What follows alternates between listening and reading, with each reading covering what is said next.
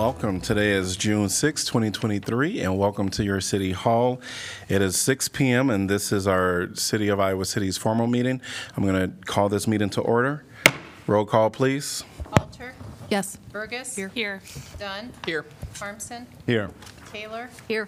Teague, Here. Thomas. Here. All right. Well, our first item is 1A proclamations. 1A is Juneteenth, National Freedom Day.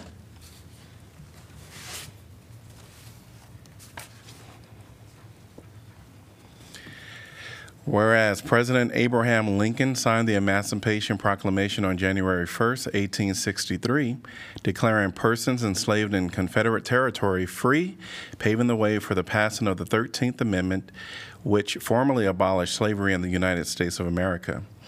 And whereas on June 19, 1865, almost two and a half years later, Major General Gordon Granger arrived in Galveston, Texas, and announced the end of both the Civil War and slavery.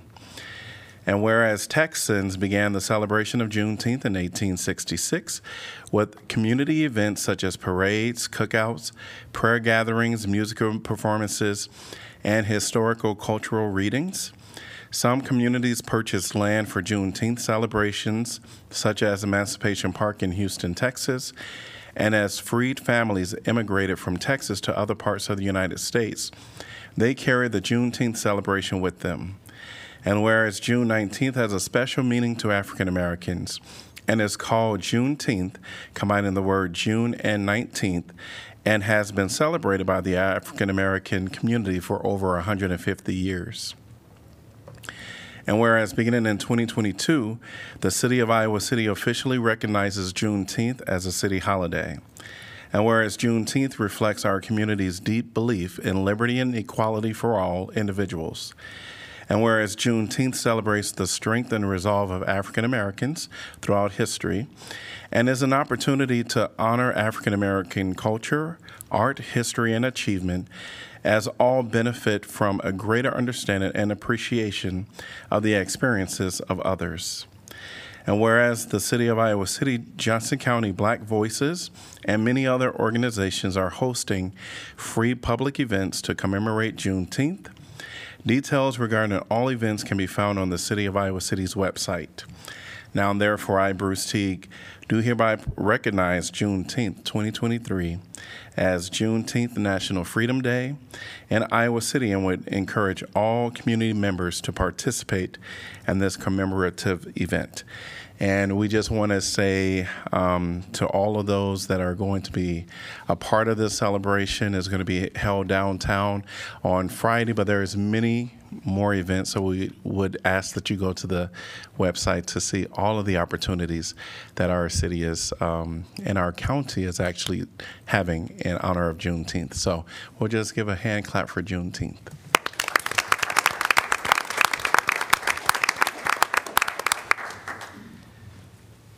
Proclamation 1A2 is LGBTQ plus Pride Month.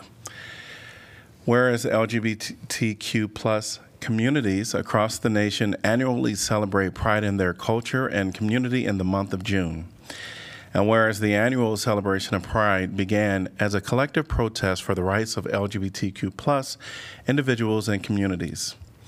And whereas the national tradition of celebrating Pride in June is a tribute to the Stonewall riots of June 1969 in New York City, which are remembered as the launch of the modern LGBTQ rights movement. And whereas transgender persons of color, including Marsha P. Johnson, Sylvia Rivera, and Storm DeLarverie, were primary leaders in the Stonewall expression of just treatment for the LGBTQ plus people and gave their work and lives to the cause. And whereas the city of Iowa City recognized that many LGBT, LGBTQ plus lives that continue to be lost each year in pursuit of living out their authentic identities, in particular, transgender persons of color, and whereas the City of Iowa City welcomes and accepts persons of diverse sexual orientations, gender identities, and gender expressions, and is proud to celebrate the contributions and culture of all residents. And whereas each year, Iowa City Pride brings together thousands of LGBTQ plus persons from across Iowa and beyond to celebrate their shared identities and experiences. And whereas Iowa City Pride is celebrating its 54th annual Pride anniversary and the 55th anniversary of Stonewall this June, and whereas Iowa City Pride is host will host its annual Iowa City Pride on June 17th in downtown Iowa City, and I would encourage all to attend the celebratory event, which includes a parade. Now, therefore, I, Bruce Teague, Mayor of Iowa City, do hereby proclaim the month of June 2023 to be LGBTQ plus Pride Month in Iowa City and encourage all to reflect on the ongoing struggle for equality, members of the LGBT, LGBTQ plus community, face and celebrate the, contribu- the contributions that enhance our city. And to receive this is Joe Riley, who is the current president of the Iowa City Pride. Uh, thank you. Thank you, Mayor Teague, uh, Council. Um, Thank you for continuing this long story tradition we have here in Iowa City of having an inclusive community that is positive and affirming, and uh, that's part of our message this year. Is we are stronger together, and we're sharing our experiences. We are visible, we are present, we are represented.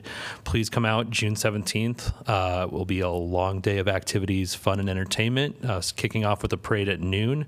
It's shaping up to be perhaps our largest festival yet. Um, so now in our 53rd year as one of the oldest prides in the United States, we are very proud to continue being that for this community and for these members of our Iowa City community to come out and share their experience. Thank you. Thank you. And here's the proclamation.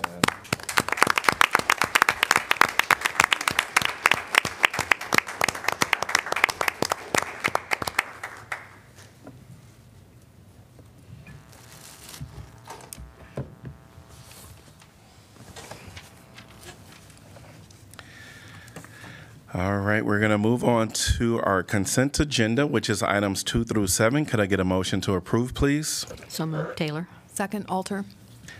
And anyone from the public like to discuss a topic that is within our consent agenda? If so, uh, please uh, come to the podium. If you are online, please raise your hand. Say no one online or in person. Council discussion. Roll call, please. Taylor, Yes. Teague, Yes. Thomas, Yes. Alter, Yes. Bergus, Yes. Dunn, Yes. Harmsen. Yes. Motion passes seven to zero. We're on to item number eight, which is our community comment. This is an opportunity for s- anyone to speak on a topic that is not on our agenda. So if you're present, we ask that you come on up and you have up to three minutes. Um, there is a sign-in sheet at the table. Also, at the back of the room, there there are stickers that you can pre-fill out your information. We ask that you state your name and city you're from. Welcome. Hey, City Council, it's so great to see the Family Folk Machine uh, perform at the Englert uh, just a few weeks ago. It was really brilliant, and uh, some of our counselors really have beautiful voices. And they sang all kinds of things from folk music, Irish music, would have made my dad happy to see that, soul music uh, Bohemian Rhapsody. No. Um, Laura Bergus and uh, our mayor, uh, both really showing quite the community spirit and their vocals, and I loved it. Man, be involved, you know? That's a great group. So, first of all, I'd like to say that. Thank you so much for being part of that. Made my day. Uh, second of all, yeah, Juneteenth. That's cool. Uh, I'm for Juneteenth. I'm against racism. I'm for democracy. I'm against fascism. I think we should celebrate the day. But, you know, we always say we're going to have a day. You know, one day out of 365, we're going to have that day. Man, we should have 365 days where we respect people of color, LGBTQ, uh, and we should work all year long. I mean, we say Juneteenth, you know, cool. It's great to celebrate. But really, you know, we live in a state where we can do a lot of stuff to to show our appreciation by helping people who are on the outs. Which you know, when we talk about people of color, we know that they are disproportionately uh, imprisoned. We have the largest prison population in the world as a country. We have the largest population per capita in the world, and that's something that we can work on. And uh, LGBTQ, uh, I feel the same.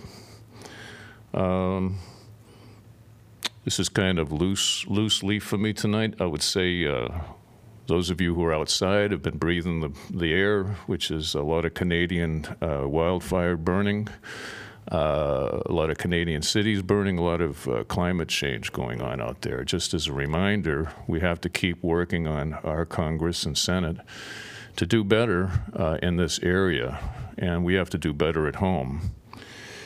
And uh, I just read this statistic just for fun.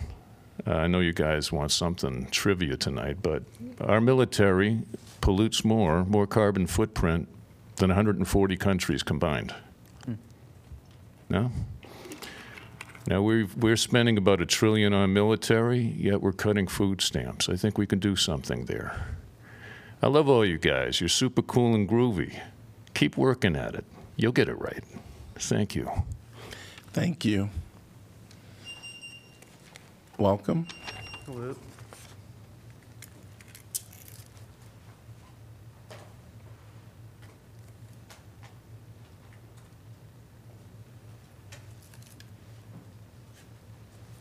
Please state your name and city you're from. Hi, my name is David. Uh, my last name's kind of long, so you can see it in the guest book, but uh, I live in the east side of Iowa City. So, uh, first things first, I'd like to apologize uh, since I don't think I did a good job explaining my uh, issue with the Capitol Street ramp at the last meeting. And um, I was a little nervous because I've also never addressed a city council meeting before. So uh, basically, all I and I hope other motorcyclists are asking is for the parking department to please uh, shorten one of the exit gates at the Capitol Street ramp so that we can exit the normal way like we used to, uh, which I think is much, much safer. so, uh, to be clear, I don't think this was done intentionally. Um, I think it was just an unintended consequence of the new uh, parking system. And so um, I brought up my cost and emissions estimates to show why I love motorcycling and why I've continued to do it for the past four years, even though I don't really have to anymore. But um, I think it may have come off as being a bit selfish since um, I understand that not everyone wants to take the risk. Um, and um, if I had to choose between my car and bike, it would be a really hard choice because uh, I haven't yet ridden my scooter to Costco. And uh, unfortunately, I don't live in the South anymore. and so, uh, that being said, I'd like to really thank the city for increasing my uh, bus service frequency to, to uh, every 20 minutes. Um, I really appreciate it, and um, I strongly support the uh, zero fare transit pilot project. Um, and so, to conclude, uh, I understand that there will be a public hearing on uh, making improvements to the city parking ramps on the 20th. Unfortunately, I can't make it. Um, I'll be spending Juneteenth on a plane to Boston for uh, going to a conference, but uh, I'd really appreciate it if my uh, suggestion on improving the safety of the Capitol Street ramp can be discussed. And so, uh, thank you, and uh, yield the rest of my time. Thank you.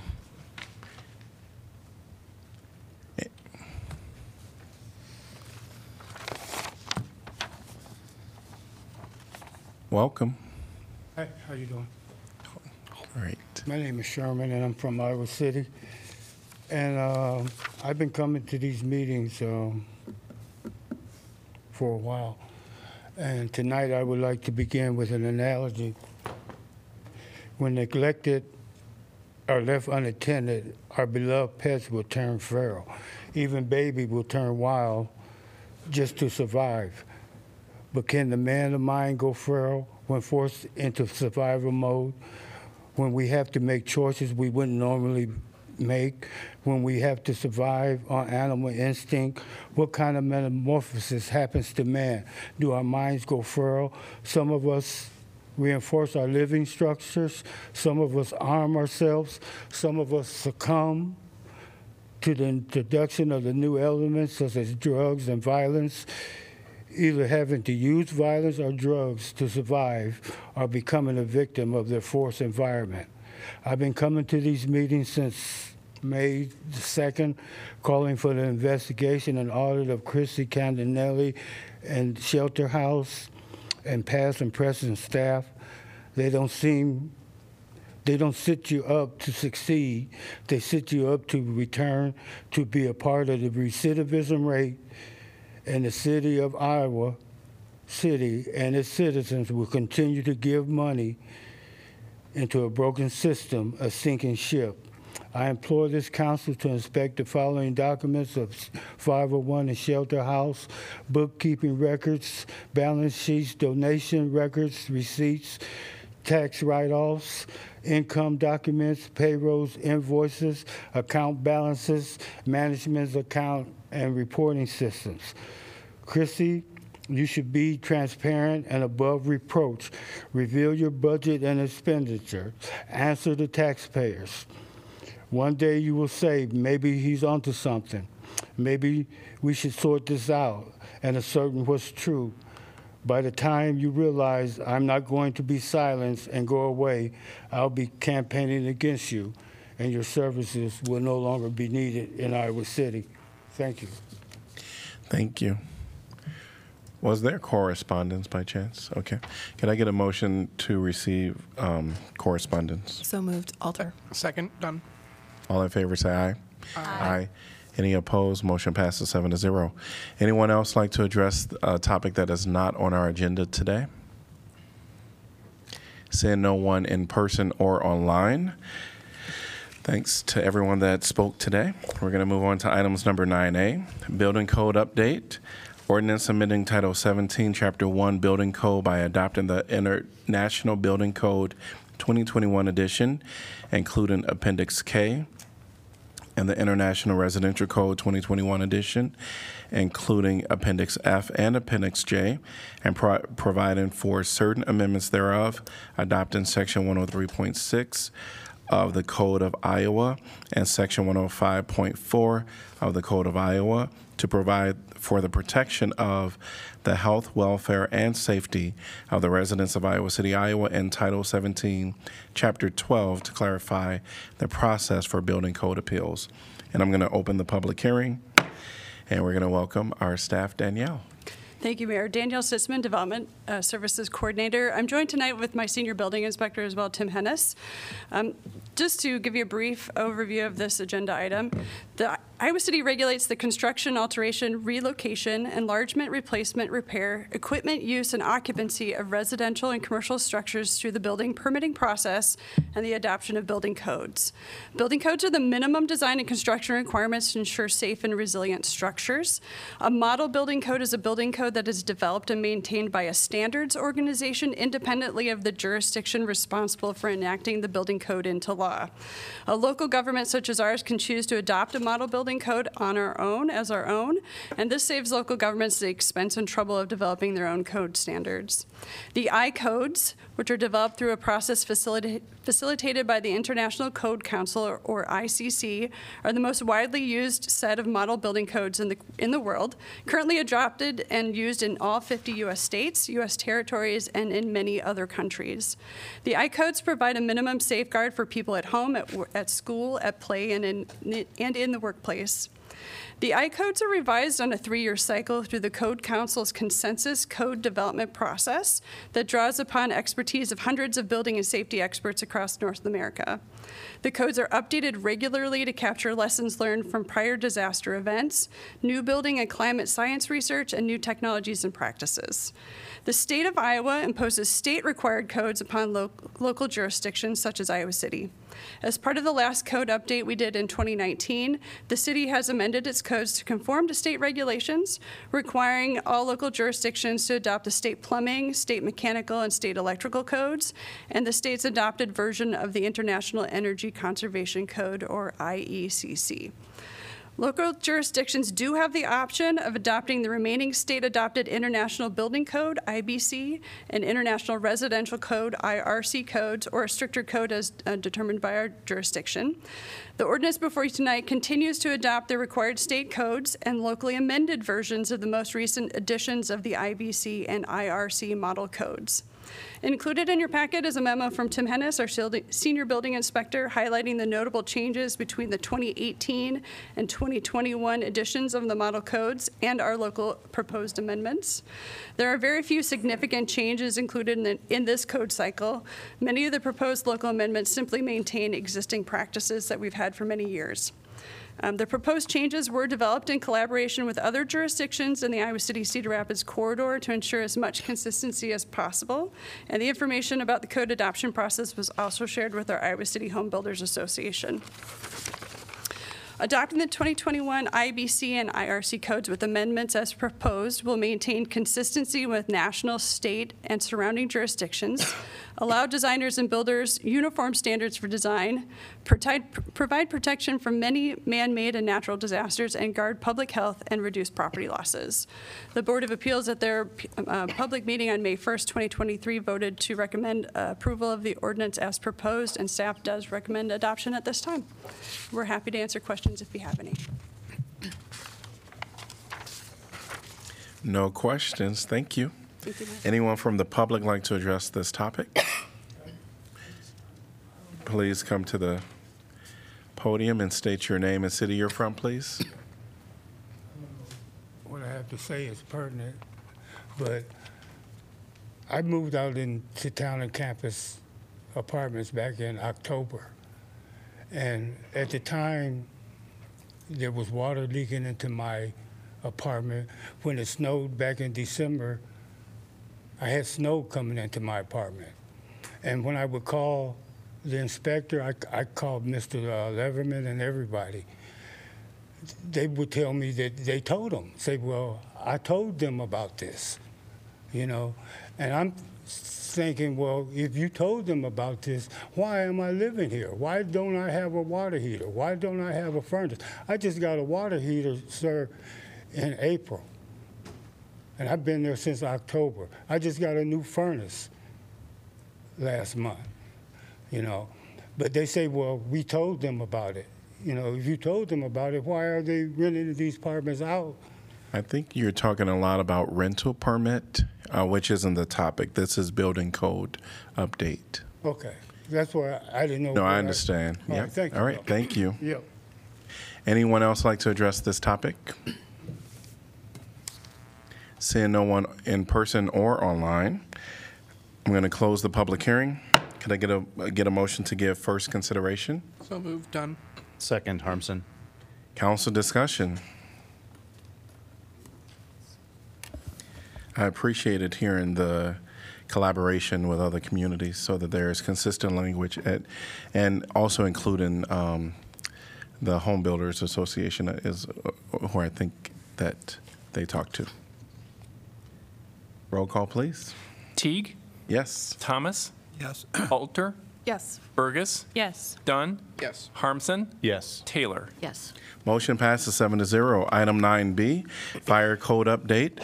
Ordinance amending Title 7, Chapter 1, Fire Prevention and Protection by adopting the 2021 edition of the International Fire Code to regulate and govern the safeguarding of life and property from fire, explosion, life safety risks, or health hazards. And I'm going to open the public hearing and welcome Staff Troy. Good evening, council. Um, I am coming tonight to uh, update the International Fire Code from the 2018 edition to the 2021. The International Fire Code is also an I-code developed by the International Code Council's model codes, which are published on a three-year cycle. Uh, The proposed ordinance includes the most recent edition of the International Fire Code with local amendments. These local amendments reflect a new level of collaboration between the area fire marshals to create continuity. The cities of Iowa City, Coralville, North Liberty, and Tiffin have taken efforts to closely align our local amendments so that a contractor is less likely to find different rules in different towns. Uh, The International Fire Code and the International Building Code refer to each other, and for that reason, Iowa City has always tried to keep the two codes on the same cycle. State law requires a public hearing on the adoption of a model code. Staff is recommending the adoption of the 2021 edition of the International Fire Code along with local amendments. A copy of the ordinance and the International Fire Code are on file in the city clerk's office. Um, The memo in your packet uh, details uh, the um, minutes to the Board of Appeals for our local amendments. That's all. Great, thank you so much. Any questions? Seeing none, thank you. Anyone from the public like to address this topic? Seeing no one in person or online, I'm going to close the public hearing. Could I get a motion to give first consideration? So moved, Alter. Second Bergus. Council discussion? Well, I will say that, um, you know, the international codes um, do provide um, businesses in our community um, an expectation to provide safety. I myself went through uh, revitalizing a building, and um, we were required to have fire sprinklers. While that comes at a great expense, I really know that the the the real um, need for that is true. That there are codes in place to make sure that we protect uh, folks. And so I really appreciate um, you all continuing the work to make sure that there's, um, I think, collaborative language amongst uh, the the different communities, as well as uh, for those like me who are lay folk uh, that can understand what all of this means uh, in practical terms. So I really appreciate um, this these updates uh, that you all are doing today. Roll call, please. Thomas, Yes. Alter, Yes. Bergus, Yes. Dunn, Yes. Harmsen, Yes. Taylor, Yes. Teague. Yes, motion passes seven to zero. Item 9C is asphalt resurfacing 2023. Resolution approving the project manual and estimate of costs for the construction of the asphalt resurfacing 2023 project. Establishing the amount of bid of security to accompany each bid, directing city clerk to post notice to bidders, and fixing time and place for receipt of bids. And I'm going to open the public hearing. And welcome. Thank you. Uh, I'm Mari Van Dyke. I'm with the Engineering Division. Uh, This project is an annual project that's part of our larger pavement management program. And so the goal of the project is to um, extend the life of pavement on older streets without having to fully reconstruct them. So the general process for the project includes uh, milling of existing asphalt and then patching any, or patching the worst areas of existing pavement, and then curb and gutter repairs and curb ramp replacements, and then the streets are overlaid with three inches of asphalt. Um, Typically, we would have a handful of streets that we overlay each year, uh, but this year we kept this project a bit smaller so that we could use funds for other pavement management projects.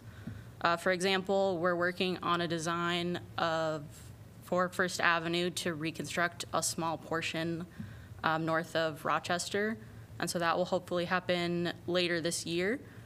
And then we're also looking at doing some extensive patching on Mormon Trek, which would happen later, later than First Avenue, but still hopefully in the near future. Uh, So back to the resurfacing project, uh, the majority of the work will be on Court Street. So uh, we would be overlaying between Elmira Street and Berkeley Lane.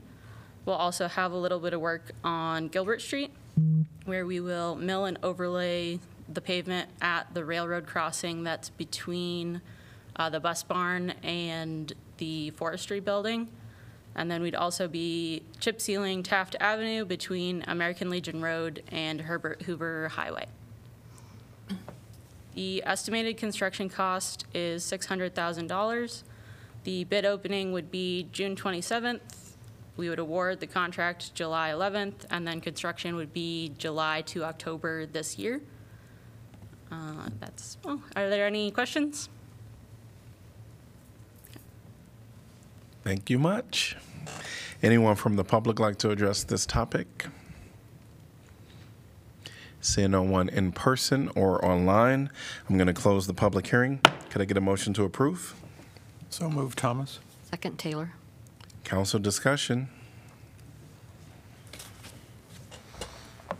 I actually just find it so amazing that, you know, it, even while the work takes time, that the process of actually getting it bid to the contract one is so short. So just one of those layperson types of observations um, that we think of these things as taking years in the making to figure out.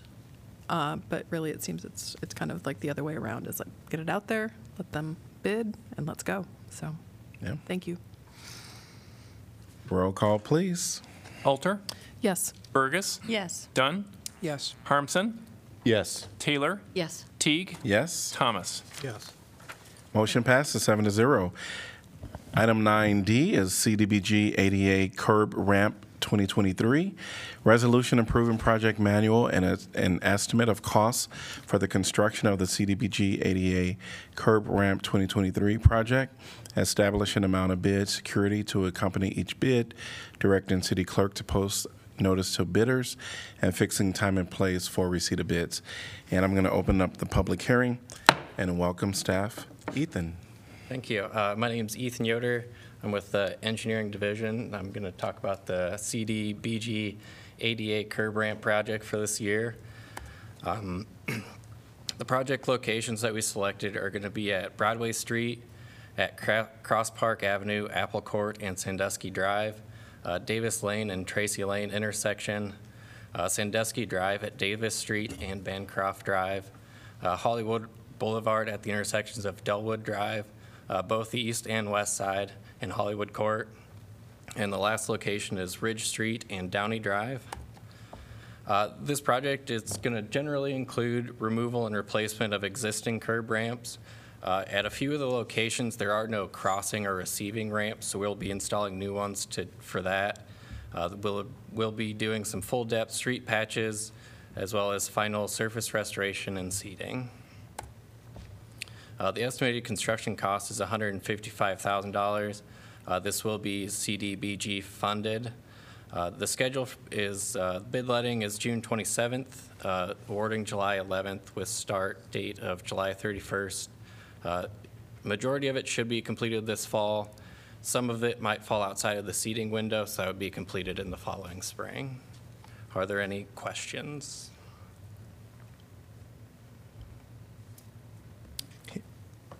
Hearing none.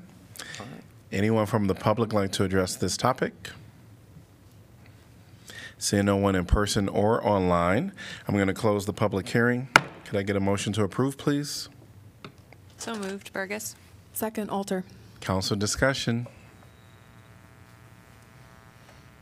I can hear uh, Harry Olmsted say, Yes. I was just job. thinking about Harry. Yes, absolutely. yes. Damn time. Oh, yeah. Me too. It's always good to see these projects every year and to know that our community keeps chipping away at this. And yes. Yep. Yeah, and since I live right in that area, it's like this is going to be really, really welcome just because they're well traveled and it will be nice to have them more accessible for more people. Mm-hmm. Roll call, please. Bergus, Yes. Dunn, Yes. Harmsen, Yes. Taylor, Yes. Teague, Yes. Thomas, Yes. Alter. Yes. Motion passes seven to zero. Item 9E is fiscal year 23 annual action plan amendment number one. Resolution approving substantial amendment number one to Iowa City's fiscal year 2023 annual action plan. And we're going to welcome, um, well, can I get a motion to approve, please? So moved, Alter. Second, Dunn. All right, and welcome Erica Kubly. Hello. Hey, Erica Kubly with Neighborhood Services. I'm also here to talk about the curb ramps. Um, So we are proposing to shift CDBG set-aside funding to allow for our neighborhood improvement project to proceed this construction season. The city sets aside 75,000 of our CDBG funds for neighborhood improvements each year in our- our annual action plan, and we work with parks and engineering departments to identify projects. The proposed project is curb ramp accessibility improvements in the South District. Um, As Ethan discussed, the total cost of the project is about $150,000 and was initially intended to be covered by two years of funding, um, CDBG funding for FY23 and FY24. But we have the opportunity to start the project this construction season. Um, If we get, if we wait until we get approval of our FY24 funds, we wouldn't be able to start probably until next summer. Um, So after speaking with our HUD representative, they suggested we shift funds to the project, so we, we looked for unspent funds that we could use more quickly. Um, We have about 25,000 in program income that we want to shift to this project, and then we also propose shifting um, unused CDBG economic development funds for FY23 to this project. We currently use those funds for small business technical assistance, and applications are available on an ongoing basis. We don't have any pending applications right now, but we'll get another set of funding um, beginning on July 1st. Um, Any increases to project funding over 50,000 or 25% of the total project cost triggers a substantial amendment to our FY23 annual action plan in accordance with our citizen participation plan. We've held a 30-day public comment period and have not received any comments to my knowledge. HCDC recommended approval of the amendment at their May 18th meeting. Um, Staff also supports this amendment. We have strict timeliness standards with HUD, and this will help facilitate um, quick spending of our funds, and it will also get the curb ramps out to the neighborhood more quickly. Any questions? I just have a clarifying question. You said that the money that you would be using um, now is for the economic development grants, but there aren't any, and you'll have a new round of money available July 1st? Right, so we have $50,000 for FY '23, and it hasn't been allocated or spent, so um, usually after two years, it goes back into the pool, but we're going to kind of put it back into the pool early, and then we'll have funds available July 1st. We'll have 50,000 available for um, anyone to apply. For the economic? Yes. Okay, thanks. Thank you. Anyone from the public like to address this topic? Seeing no one in person or online, council discussion. Roll call, please. Dunn. Yes. Harmsen. Yes. Taylor. Yes. Teague. Yes. Thomas. Yes. Alter. Yes. Bergus. Yes. Motion passes seven to zero. Nine F, Zero Fare Transit Pilot Program. Resolution authorizing the city manager to initiate a two-year zero fare pilot project on all Iowa City transit routes. Can I get a motion to approve, please? So moved. Burgess. Second, Dunn. All right, and we're going to welcome our city manager. Thank you, Council. Going to continue on the mobility theme, building off the curb ramps there, and talk about public transit. Uh, You actually spent quite a bit of work session time at your last meeting uh, discussing the possibility of a two-year zero-fare pilot project on our transit system. This resolution just formalizes uh, the the decision that was made at that work session, which is uh, to proceed ahead with that two-year pilot program. Um, uh, I'll highlight a couple of uh, aspects again uh, for the public here tonight, and then if you have specific questions, um, uh, Mark Rummel, our Associate Director in Transportation Services, was kind enough to join us tonight and uh, can help respond to uh, specific questions.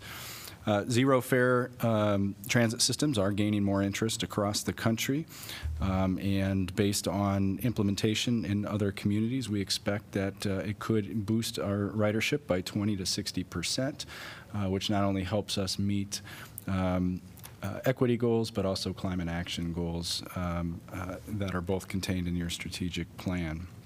We do have uh, federal relief funds that are available to carry us through this two-year pilot program. However, we have not yet identified a sustainable funding source to take us past the two years. So our intention is to uh, run this program uh, uh, for a year and then report back to you. Again, it will be a two-year pilot, but we would start that review process and that, that actual discussion of whether to go beyond the two years or not in about 12 months from uh, whenever we launch.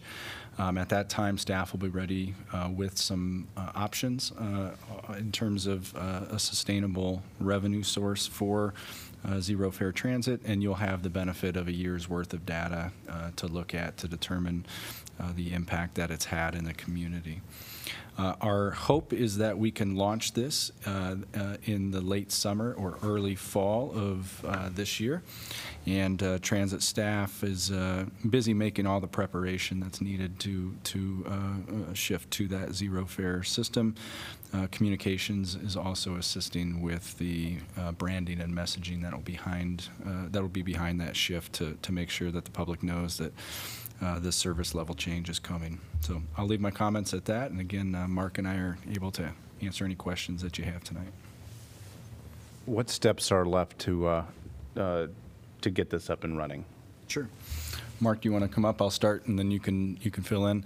Um, We have to work through some pass uh, logistics. We do have um, bulk, uh, people that, organizations that buy bulk passes. We also have to transition people that are on passes off of the zero fare system. We want to build a brand and a message uh, to be able to, to put this out there uh, as well. Um, And I know passenger counting systems is, is something that Mark is uh, also focusing on. So what have I missed there, Mark?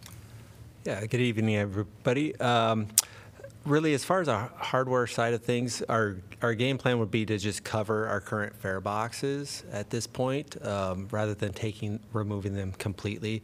Um, if you remember when Darian did her presentation during the work session, she commented that uh, our current fare boxes are near the end of their useful life, and we're looking, if we don't go fare free, we will definitely have to look at um, um, purchasing and, and acquiring a new either fare box uh, total system or at least replacing the hardware that's in the, the buses that was going to come at a pretty hefty uh, price tag.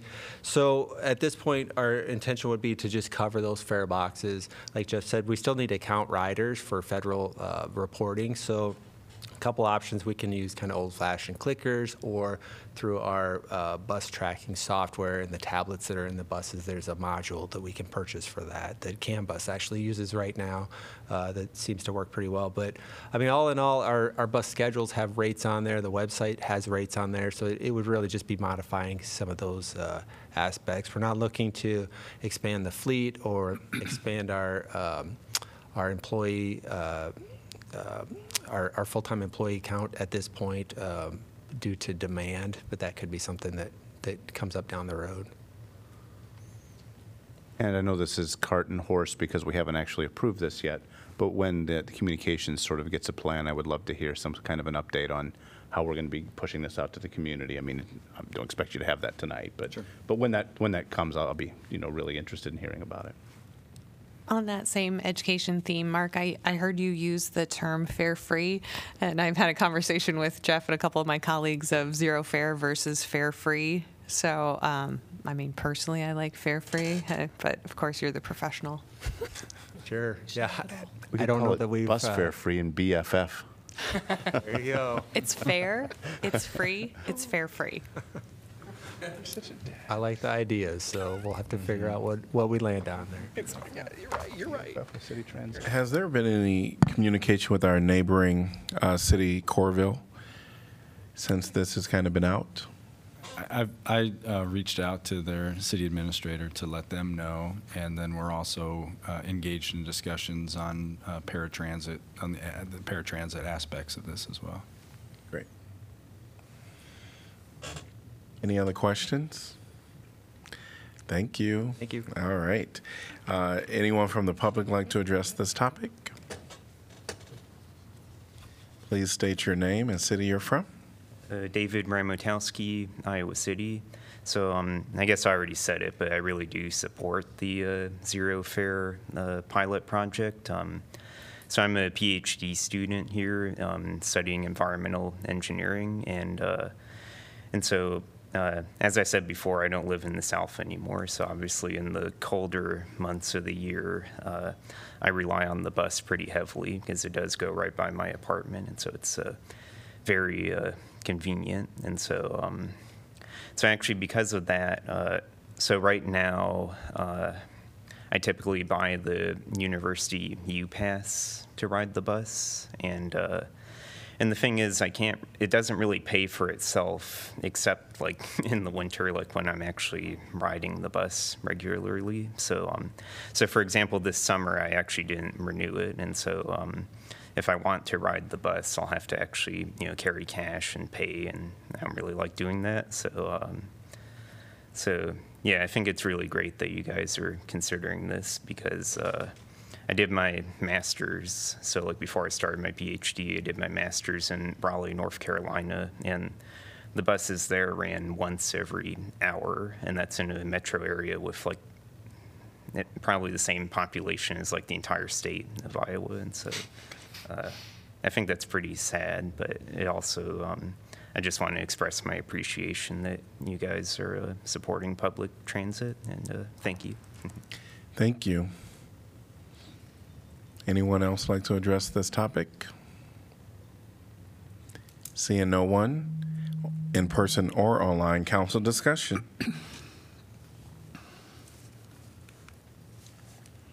I'm just tremendously excited that this is going to happen. Um, and I commend staff for doing all the work to see if this is viable. And, um, you know, this.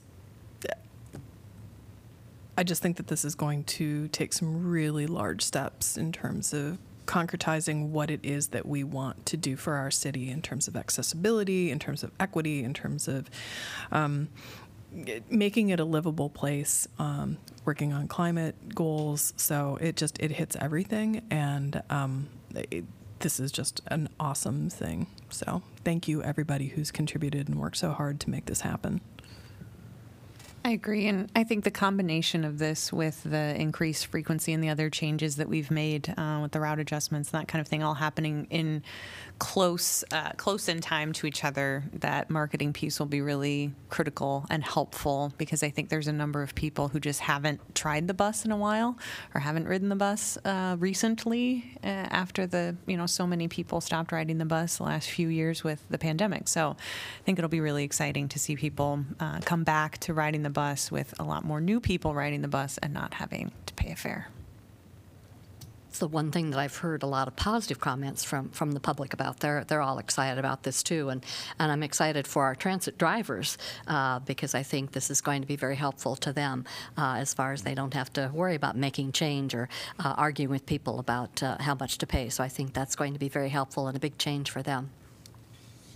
Uh, I think it's uh, important to go over, just for the sake of, of this being the meeting we're making this vote on, uh, some of the things that I really think that, and I know that the rest of this council shares, uh, are really critical to to going forward with this project.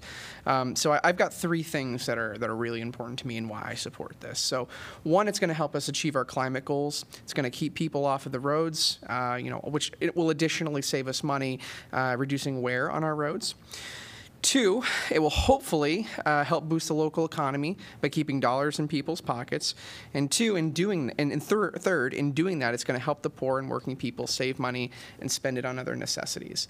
This is something that I've seen firsthand. Uh, I've been helping out uh, a local refugee who is 100% dependent on public transportation, specifically public transportation in Iowa City and Coralville, and this person literally ran out of money because of how often she had to use the buses. And so when I think about this vote, I think about how many of those people exist in our community that this is going to have an immediate impact on being able to buy more food, being able to do other things that don't just simply get you to the job that you have. Um, so I'm, I'm very thankful for all the work that staff has done on this. I'm very thankful to uh, you know uh, the, the, the Biden administration uh, as well as uh, members of Congress for getting us these dollars and allowing us to do this really type of transformative work for our community. And I'm also looking to the future. I, I, don't think this should be the place where we stop with expanding public transportation in our community. Um, I think that we, we also need to be looking towards expanding service, but this is a fantastic, uh, great first step that I don't think should be overlooked. I can't think of anything to add to that, so I'll just say ditto. yeah, yeah. I guess one one thing I might add is it it will be interest, certainly interesting to see how ridership changes with the free fare. Um, and hopefully, you know, we'll see an, a significant increase.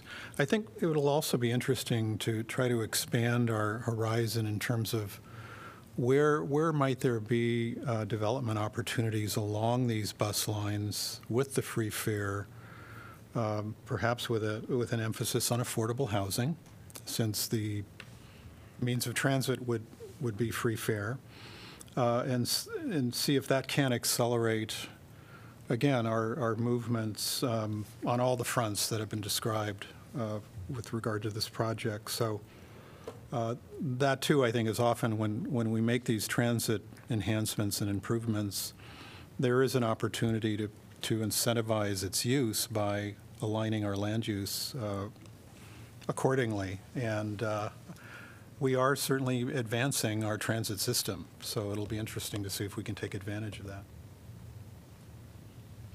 So often I say, let's be, begin with the end in mind, and this isn't one where we have that. I think what we have at the end of the at the end of this uh, pilot program is faith and hope um, that we'll be able to do something. Because right now, um, the funds, you know, uh, we already saw that they will not uh. So how do we ensure that we have enterprise funds to make this up? But I'm happy that we're doing this, and I'm going to keep the hope and the faith alive that we'll be able to continue to do this for the people that Councilor Dunn just talked about. Um, very exciting. I'm happy to support this, and what I hope is that between now and then we'll see um, really what we're talking about now more ridership. Um, and I would love to see um, how, you know, along the bus routes we can see some improvement uh, of um, places where people destined uh, to go. And so that'd be interesting just to see how this play out, but happy to support it. We're ready for roll call. Harmsen, Yes. Taylor, Yes. Teague, Yes. Thomas, Yes. Alter, Yes. Bergus, Yes. Dunn. Absolutely. That is a yes. All right. Motion passes seven to zero. Item number 9G is ARPA Child Care Wage Enhancement Program. Resolution authorizing the mayor to sign a state and local fiscal recovery fund resolution author- uh, grant agreement with Johnson County and the Community Foundation of Johnson County to administer the Child Care Wage Enhancement Program. And could I get a motion to approve, please? So moved, Alter. Second, Taylor. All right, and welcome, Cassandra. Hi there, Cassandra Grip, uh, Grant Specialist with Neighborhood and Development Services. Um, As you mentioned, uh, the, this resolution would authorize uh, the support of the um, Child Care Wage Enhancement Program through an agreement with Johnson County and the Communi- Community Foundation of Johnson County. Um, This program addresses the growing challenges of child care staffing wages um, without increasing the cost of tuition or passing those on to additional costs to the families. Um, in addition to increasing the childcare staffing wages by um, up to $2 per hour, um, the fund pays in, uh, the increased payroll taxes, so that that is not passed on to the provider either. Um, this resolution um, was initially presented at a work session in March, um, and so this is the um, culmination of those planning pieces. Um, and I'm happy to answer any questions that you might have. Has it been made public? I know that there is um, a local business partner who has committed that this is like a big get. Has it been made public who that is? No. Okay. Uh, we'll just have to wait with bated breath, I guess. See, hearing no more questions, Thank you. thank you. Anyone from the public like to address this topic in person or online? So I guess you all are a part of the applicant in a way. I'll be the public today, too. Okay. Stick her down. Welcome. Thank you. Katie Gerlach, Director of Better Together 2030, and a partner in the Child Care uh, Solutions collaboration here with Missy Forbes from Four Cs. We've been a part of the Child Care Solutions group for many years, and out of the pandemic came the Wage Enhancement Program, which you're generously supporting with your resolution tonight. Wanted to say thank you on behalf of the entire coalition. Uh, with this support tonight, we'll be able to launch the official Child Care Solutions, a, a Johnson County Community Collaboration brand through the business partnership, ICAD, and all the Better Together 2030 partners, which will allow us to go out um, and really publicize this with our business partners to be able to have a badge on their website, a sticker in their window showing that they are also a part of the solution. But we couldn't have gotten there without the city and county support and leading the way, and we're here to say thank you for that tonight, and we're looking forward to what the next three years does for childcare in our, in our county. Thank you. Anyone else like to address this topic?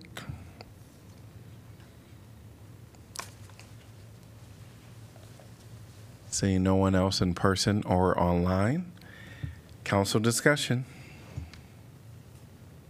I think this is, just like the last item, another example of something that people have worked on for quite a while, years. Um, and uh, now we're at a point where we're actually getting to take some action on things, and that feels really good, especially because many times when people ask me, well, what are you doing about this? What are you doing about that? And I said, you know, we move at the speed of city. And sometimes uh, Iowa City actually moves pretty quickly on things compared to some other cities I've lived in and covered as a journalist. Um, but it still takes a lot of time and there's a lot of work. And so, um, also just a pat on the back to all of those who have worked for weeks, months, and years to bring forward a proposal which should help us move the needle on a, a major issue confronting families, businesses, um, and, and children. So, thank you. Something that's been a long time coming and we've been hearing about and talking about, but uh, a lot of lot of words, but not much action. So it's really great to see this and, and hoping to see over time that, that it's helpful because we hear over and over again and see the effects that the lack of childcare uh, does affect the economy. Uh, people can't go to work if they don't have the child care and, and those kinds of things. And, and we'd heard the, the drastic numbers, must have been at the work session that you were talking about, of, of the lack or the need for spaces. So it'll be interesting to see how this helps that. Thank you. I really appreciate how this program is in alignment with our partnership and engagement uh, value from our strategic plan so much, not just with the coalition that's been working so hard and pulling together so many stakeholders to come up with this idea, let alone the actual logistics of the program itself, but also the fact that two local governments are seeding this fund and it will be successful through the collaboration and support with private businesses participating as well. So my one question was going to be, how are we going to market it? And thank you, Katie, for explaining that uh, now we can and that your organizations will be doing that. I think I'd, uh, I'd again echo a lot of the comments that I had for the last item. Um, this is just a really great program that we're, have the opportunity to participate in. Uh, that's going to make a really big impact on, on working families in the community. Um, again, speaking to uh, a particular line from the, the agenda item, childcare professionals have the lowest wages of any tracked professions in this county. So again, the same type of stuff that I'm thinking about for uh, you know the refugee that's going to benefit from having free fare, we're going to have the same types of benefits. It's more more food be able being able to be put on the table, more doctors visits that people can afford, and just a more comfortable life for a lot of people in this community and across the county. And I'm really excited for that. There is a nice pairing, as we've been saying, with that last item, and um, it, it does just strike me how both are really foundational in terms of improving the lives of a lot of people on an everyday basis. And um, that's not something, you know, we'll, see it, but it's, it's so widely distributed and so foundational that it, you know, it doesn't necessarily make headlines uh, in the way that special events can, but uh, when you add it all up, it's a very significant achievement. Would also say one, one other thing. I think I have um, asked uh, Katie and Missy uh, quite a few uh, questions during this period of, of deliberation, uh, and I have very much appreciated the responses that you've gotten uh, to me. And again, I, I, I am very clearly going to be go- voting for this, so thank you very much for your hard work. I just want to say, as somebody who a million years ago was part of this coalition, but then, um, you know, I, I, childcare has so many layers to it. Um, the perfect metaphor is it's an onion. You peel back one, and there's more and more and more layers. And the thing that is so wonderful about this particular piece of the puzzle is that it is so concrete and it helps in such a you know pragmatic way to professionalize what is an incredibly difficult and specialized skill set and jobs and um, before COVID, it was there are not enough slots. And of course, that also had to do with there not being enough workers. But post COVID, when it's such a low wage, and in so many ways, uh, with the state as well, making it more risky for people to be workers in this industry. I think that the more that can be done to help professionalize these workers um, in our community, the better, and to show that we value their work and um, hopefully you know, it's one toe hold at a time, but this is an incredibly important effort. Um, and to bring attention to it really shows that, in fact, yes, Iowa City and the people in this community and the county are really working hard to shine a light on just how dire the crisis is and that there are ways to help mitigate it. And you can't fix childcare without attacking it piece by piece. And so, thank you for doing that.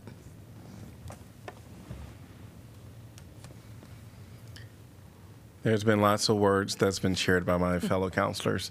Um, I think what I wanted to uh, maybe just bring light to um, is that marketing. Make sure that the the workers that have already been in the system know that they're appreciated. You can give money. Um, but I also believe that the words are so valuable, um, and sometimes taken for granted that ah, just you know, a, a, a little thank you for all you do might not be significant, but you'll be surprised. And when people are told thank you for the work that they do, how they really take that to heart. So great that we can give, uh, be a part of this $2 an hour, but also want to make sure that that marketing includes a thank you. Roll call, please. Taylor, Yes. Teague, Yes. Thomas, Yes. Alter, Yes. Bergus, Yes. Dunn, Always. Harmsen. Yes.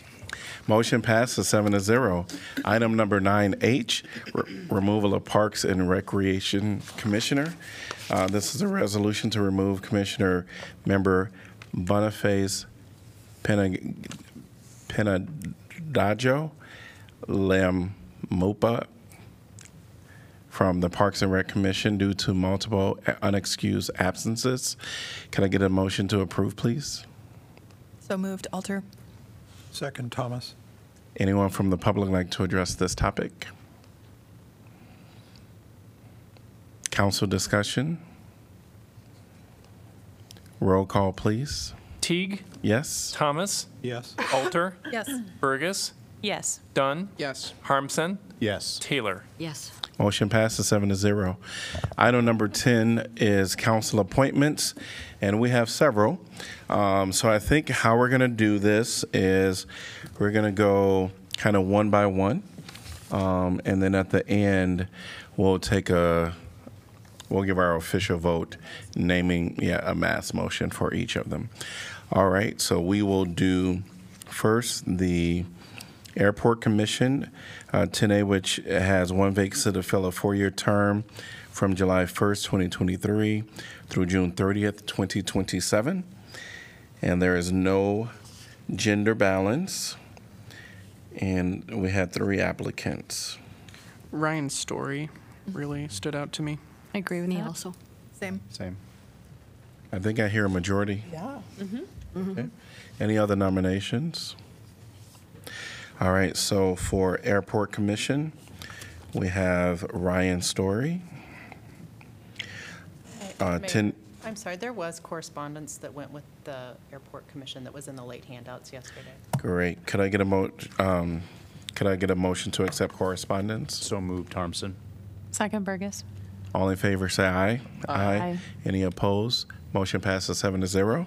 Item number 10B is Community Police Review Board.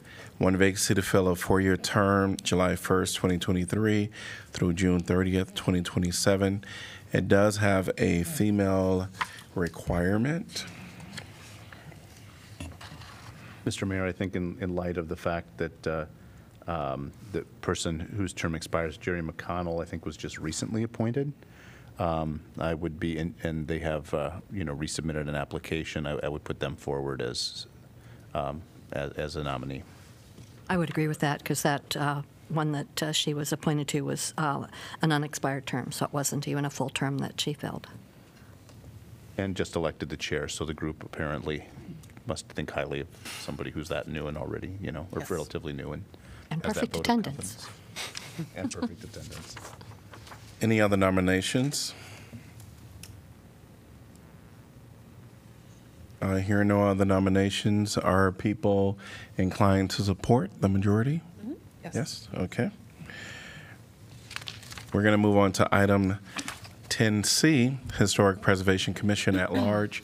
Two vacancies to fill a three-year term, July 1st through 2023, um, through June 30th, 2026.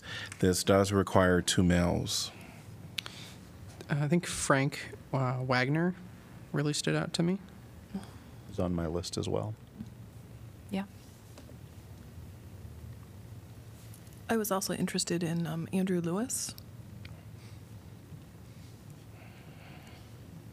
Agreed. Yes. And, okay.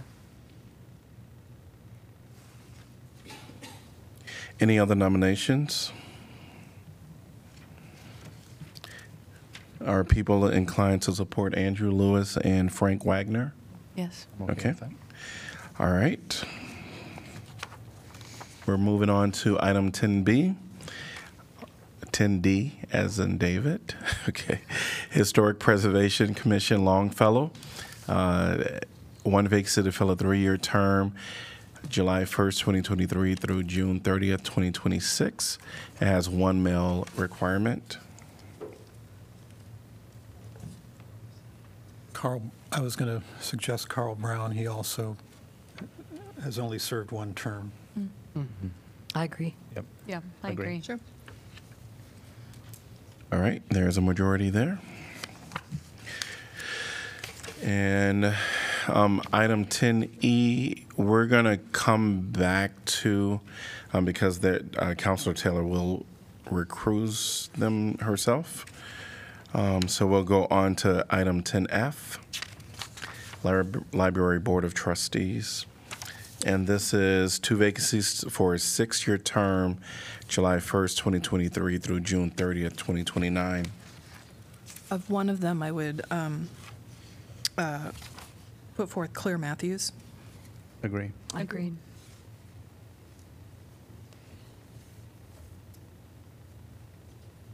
I thought two others had, I mean, first of all, I want to say, I love that we're in a community that loves its library this much. The number of applicants, these are people after my own heart. So, um, with all the commissions and boards, but that's just one that, that uh, I don't know if every community has that, uh, that level of interest in the library board.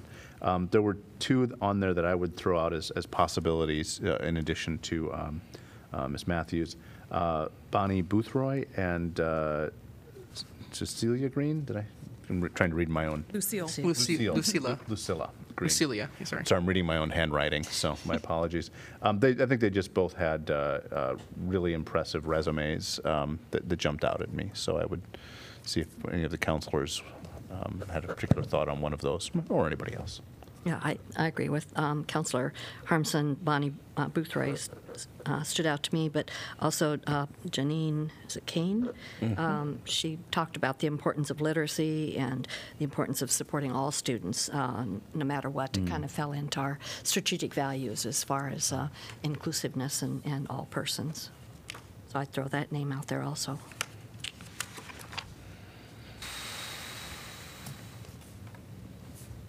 Any other nominations? All right, we have four so far. We have Bonnie, Lucille, Janine, and Claire.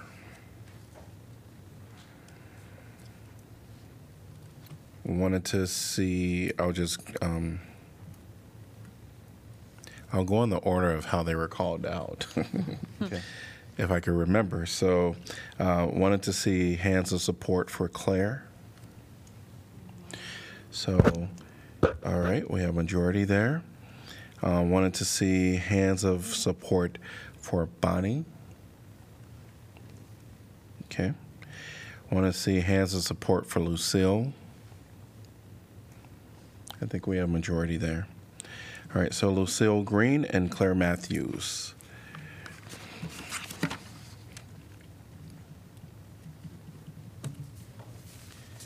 All right, we're moving on to item 10G, Planning and Zoning Commission. Two vacancies to fill a five-year term, July 1st, 2023 through June 30th, 2028. And we have two males and one non. Mayor, the next item, it's also an unexpired, so there's two items, three terms. So we might as well just combine them. Okay, we'll do that. So item 10H is Planning and Zoning Commission, one vacancy to fill an unexpired term upon appointment through June 30th, 2026. But that's a part of the two males and one none. And one none, three, Yes. total of three. Yep, so we have a total of three for those two.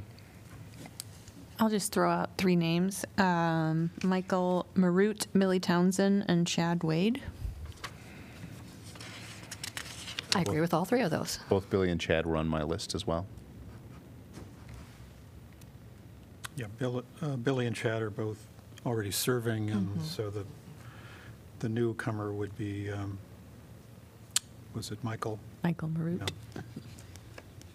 I- I'm good with that. I think there, I just want to throw this out as, for a brief point of discussion, is that in times past, based on the number of applicants, we have tried to do some turnover um, on the commissions.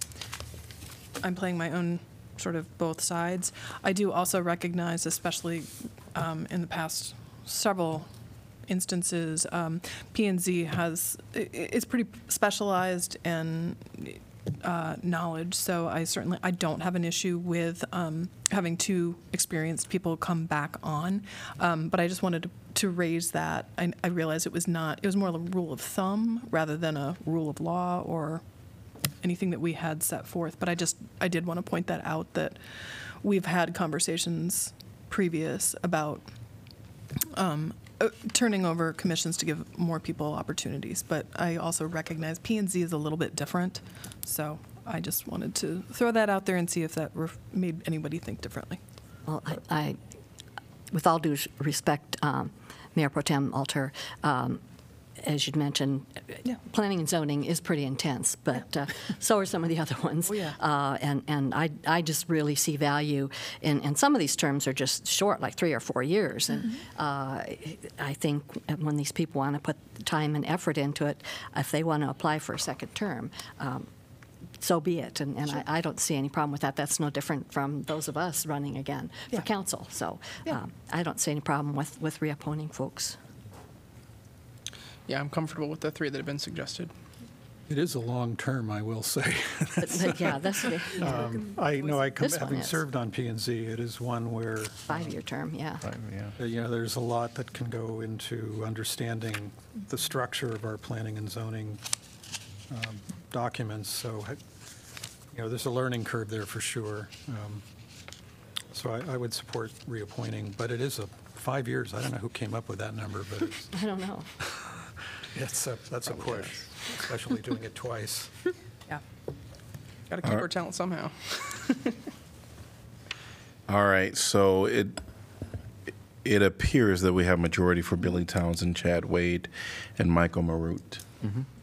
Okay. Mr. Mayor, the one question I have is that two of those will be for a new five-year term, and one will be for an unexpired Yes. term, and I think All the right. council will need to designate which is which. I'll look at Kelly for a moment uh, to see whether the gender balance requirements, it looks like um, it it was a male, Mark Sines, who is resigning uh, from the uncompleted term, so I would assume that we would want to place one of the male candidates you've addressed into the unexpired term. I don't think it matters. Doesn't Mark, matter ultimately? Overall. Okay, great. Thanks. I would suggest uh, Michael for the, um, the three-year term, or no, sorry, the unexpired term. unexpired term. I beg your pardon. I was doing the math. Anyone, are people okay with that? Okay, great. We're on to item number 10I, which is Public Art Advisory Committee. One at-large vacancy to fill a three-year term, July 1st, 2023 through June 30th, 2026. One female and one non-requirement. How about Nate Sullivan? I think that's a good idea.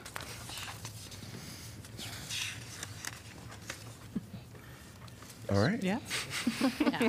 It- One of his primary For the one reasons for none. applying was to um, advocate for the performing arts, mm-hmm. which is not really Yeah. in, Yeah. within the Mhm. scope, but just to mm-hmm. let that be known. All right. And then the other will just remain Open. open until filled. Now, there- Because- No. We do have two applicants No. for art Oh. professionals. For, for the professional. Oh, for see, the- it's the next have one. to be Yeah, I always. professionals. So we'll do the both. Well, we'll go to the next one, which is Public Art Advisory Committee. uh, 10J, one vacant city fill a three-year term for an art or, or design professional, July 1st, 2023 through June 30th, 2026. And uh, this is another situation. Anita Young is uh, currently uh, filling an unexpired term, so I, I would um, appoint her to that. Anita? Mhm, Anita Young. I agree. All right. So I think we are where we need to be. Except for the HCDC. Right. Yeah. So what we're going to do is we're going to vote on this first. Um, and then we will come back and vote on the next, on item 10E. All right. I'm just, um, I think I'm done here. So, could I get a motion to approve uh, 10A Airport Commissioner, uh, Commission Story Ryan, uh, 10B CPRB Jerry McConnell, 10C Historic Preservation at Large uh, Andrew Lewis and Frank Wagner, 10D uh, Historic Preservation Longfellow Carl Brown, 10F Library Board of Trustee Claire Matthews and Lucille Green, uh, 10G and H, Planning and Zoning, Billy Townsend, Chad Wade, Michael Marut, um, who will get the unexpired term. 10I is going to be Public Art Advisory at Large, Nate Sullivan. And then 10J is going to be Public Art um, Committee, Art or Design Professional, Anita Young. So moved. Dunn. Second, Harmsen. Moved by Dunn, seconded by Harmsen. All in favor say aye. Aye. Any opposed? Motion passes seven to zero. And we're going to allow um, the um, recusal of Counselor Taylor for item number 10E, Housing and Community Development Commission.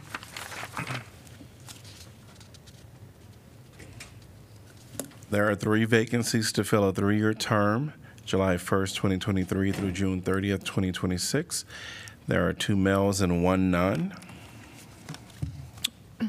Lance Gleiser, someone who I caught my eye. I would throw out both Kieran uh, and Kyle um, to come back. I think this is probably one of those opportunities where we have three positions. HCDC does a lot of difficult work allocating funds and stuff like that, so we can do a mix of experience and get some new blood in Mhm. there. So I agree with that. I would agree. I, I heard Kyle, who was the other? Lance Kleiser and Karen Patel.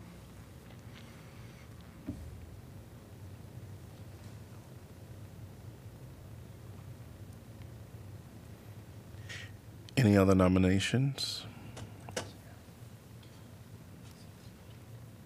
Okay, do we need to identify who gets what? I think I think James Pierce would also do well if people would want to choose.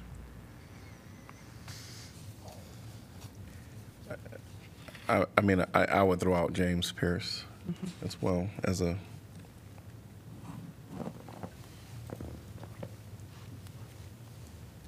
I had him as well.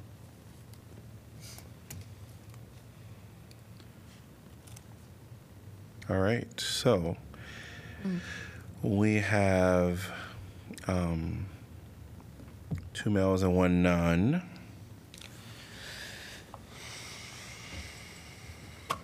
So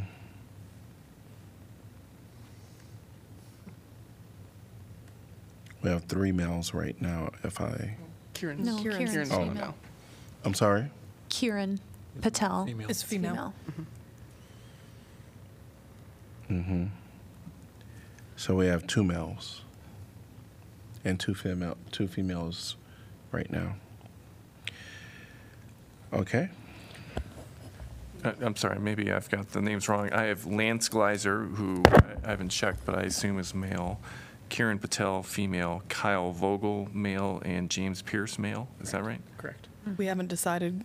Right. Or, or is that, is it three or? Total of three that we're looking for. Right, so Uh, we'll have to Two make of a whom need to be decision. males, Sure. and one Right. can be either. Okay. I thought there were three that identified as male, so, Yeah. okay. So we have, well, I guess the none, we can determine, you know, who we want, Man, uh, because it's not a gender required. I mean, I would support Kieran regardless, so Yeah. that'd be very I And think we just appointed her, didn't we? Yeah, just Not long last ago, year, yeah. I'm pretty sure. So, s- so it sound like there's majority support for Kieran. Um, so then let's look at two um, remaining that we want to support. So maybe I'll do them in the, I'll try to recall the order of the names as they were, as they were given. Um, Kyle, Yes. wanted to Yes. see support. Yeah. So we have majority there. Um, and then Lance Gleiser. And then uh, James Pierce. Yeah, so we have, all right. So can I get a motion to appoint for Housing and Community Development Commission, um, Karen Patel, James Pierce, and Kyle Vogel? So moved, Harmsen. Second, alter. All in favor, say aye. Aye. Any opposed? Motion passes seven to zero. Great. Six zero. Oh, yeah. Oh. Motion passes six to zero with the one recusal. Leave it to the lawyer to catch me No, on a technical. Kelly said it first. I was just repeating to make Of sure you course, heard. the city clerk caught me. All right. We are on to item 11, announcements of vacancies previous. Ad hoc Truth and Reconciliation Commission, two vacancies to fill an unexpired term upon appointment through December 31st, 2024. Uh, Human Rights Commission, one vacancy to fill an unexpired term. Applications must be received by 5 p.m. Monday, July 3rd, 2023. Historic Preservation Commission North Side, one vacancy to fill a three-year term. Historic Preservation Commission East College Street, one vacancy to fill an unexpired term. Historic Preservation Commission Jefferson Street, one vacancy to fill a three-year term. Historic Preservation Commission Woodlawn Avenue, one vacancy to fill an unexpired term. Vacancies will remain open until filled. Item number 12 is City Council information. I just want to say again, it's uh, for several of us who were able to go to the Sunday day in the life of uh, duffers trying to be fire people. Um, it was an amazing training. It was incredibly um, instructive, valuable, exhilarating.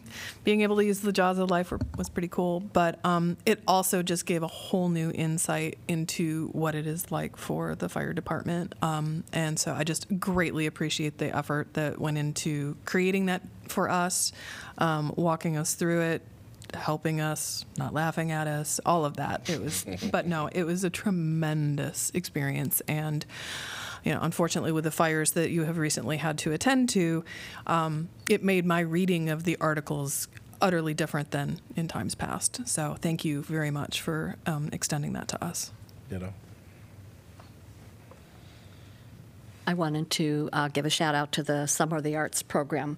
Uh, I attended the Arts Festival this weekend, and it appeared to be very successful. Hundreds, if not thousands, of people downtown. It was just great to see downtown so vibrant and so full of people of, of diverse backgrounds that, that we love to tout ourselves as, as a city of. Um, and of course, all the wonderful vendors. I saw some from Colorado and Wisconsin and Illinois. They came from all over and had wonderful, uh, wonderful products. Uh, but there were also some unique things that some of you might have missed. Uh, one that caught a lot of attention. There were two little Sheltie dogs, if you know what Shelties are. They're like the little miniature collies. They had sunglasses on, and people were just really getting a kick out of that. It, it was really cute, and they were stopping the people to take pictures of these little dogs with sunglasses. It was just adorable.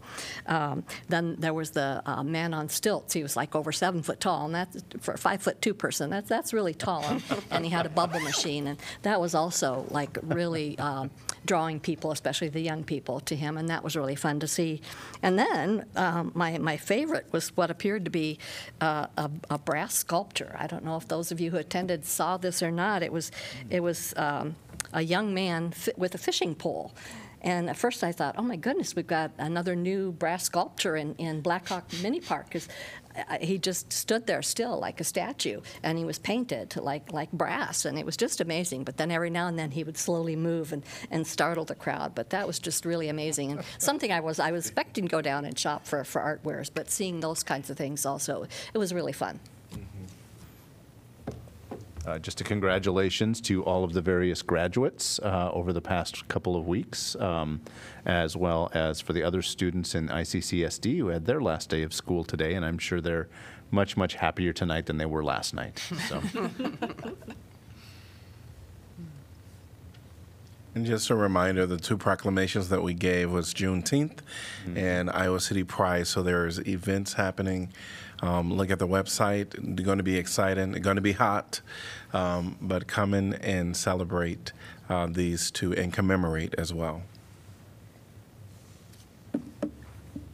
All right, we're on to items number 13, uh, reports from city staff, our city manager's office. Not tonight, Mayor. Our city attorney. Uh, Nothing tonight. All right, and our city clerk. All right. And item number 14 is a motion to adjourn. Could I get a motion, please? So moved, Bergus. Second, Alter. All in favor say aye. Aye. Any opposed? Motion passes seven to zero.